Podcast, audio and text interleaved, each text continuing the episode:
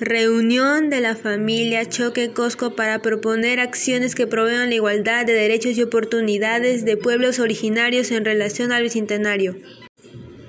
En el distrito de San Juan de Miraflores, ubicado en el departamento de Lima, siendo las 4 pm del día 19 de julio del presente año 2021, se reunieron en la casa de la familia Choque Cosco, hogar ubicado en la urbanización Las Palmeras, las siguientes personas el señor Choque Peña Víctor, señora Cosco Alegría Virginia, Choque Cosco Braisi y Choque Cosco Anaís.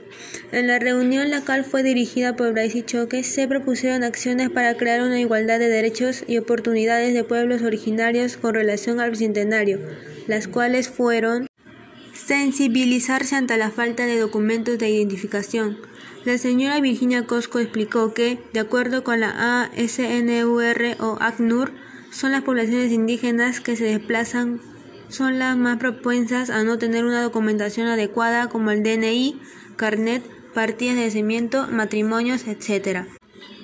El señor Víctor Choque agregó a a lo ya dicho que esto es responsabilidad de parte de las instituciones del Estado, el otorgarles papeles de identidad. Sin embargo, ante esta clara vulneración de sus derechos, planteó lo siguiente: darles una mano, acogerlos cuanto tiempo sea necesario, demostrar empatía o simplemente llevarlos a Defensoría Civil para que sean apoyados.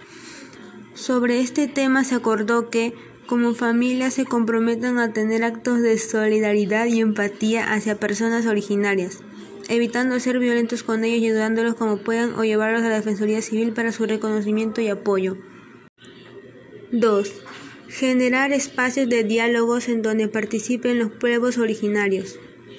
La señora Virginia Cosco indicó que el diálogo intercultural es un proceso basado en el intercambio abierto y respetuoso entre individuos, grupos y organizaciones con diferentes antecedentes culturales o visiones del mundo, en este caso los indígenas, quienes tendrán libre aportación y participación.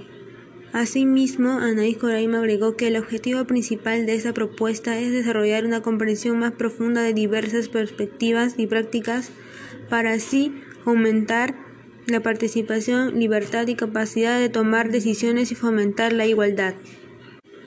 Sobre este tema se acordó que cada integrante de la familia se propone respetar opiniones y una libre expresión de diferentes pueblos indígenas sin importar su lugar de origen. Implementar servicios de educación y salud en pueblos indígenas que no tienen acceso a estos derechos. La señora Virginia Cosco indicó que se requiere la articulación de establecimientos educativos y de salud siempre y cuando realizan una consulta previa a los pueblos indígenas y sus organizaciones representativas y de esta manera implementar estos establecimientos para cubrir sus necesidades y derechos como ciudadanos. Sobre este tema se acordó realizar afiches virtuales y fomentarlos a través de la web, para así llegar al Estado y exigir una mejor calidad de educación y salud hacia los indígenas. La reunión finalizó a las 5 pm con la conformidad de los participantes. Firma el señor Choque Peña Víctor, firma la señora Cosco Alegría Virginia, firma la presente Choque Cosco Braisi y firma Choque Cosco Anaís. Gracias.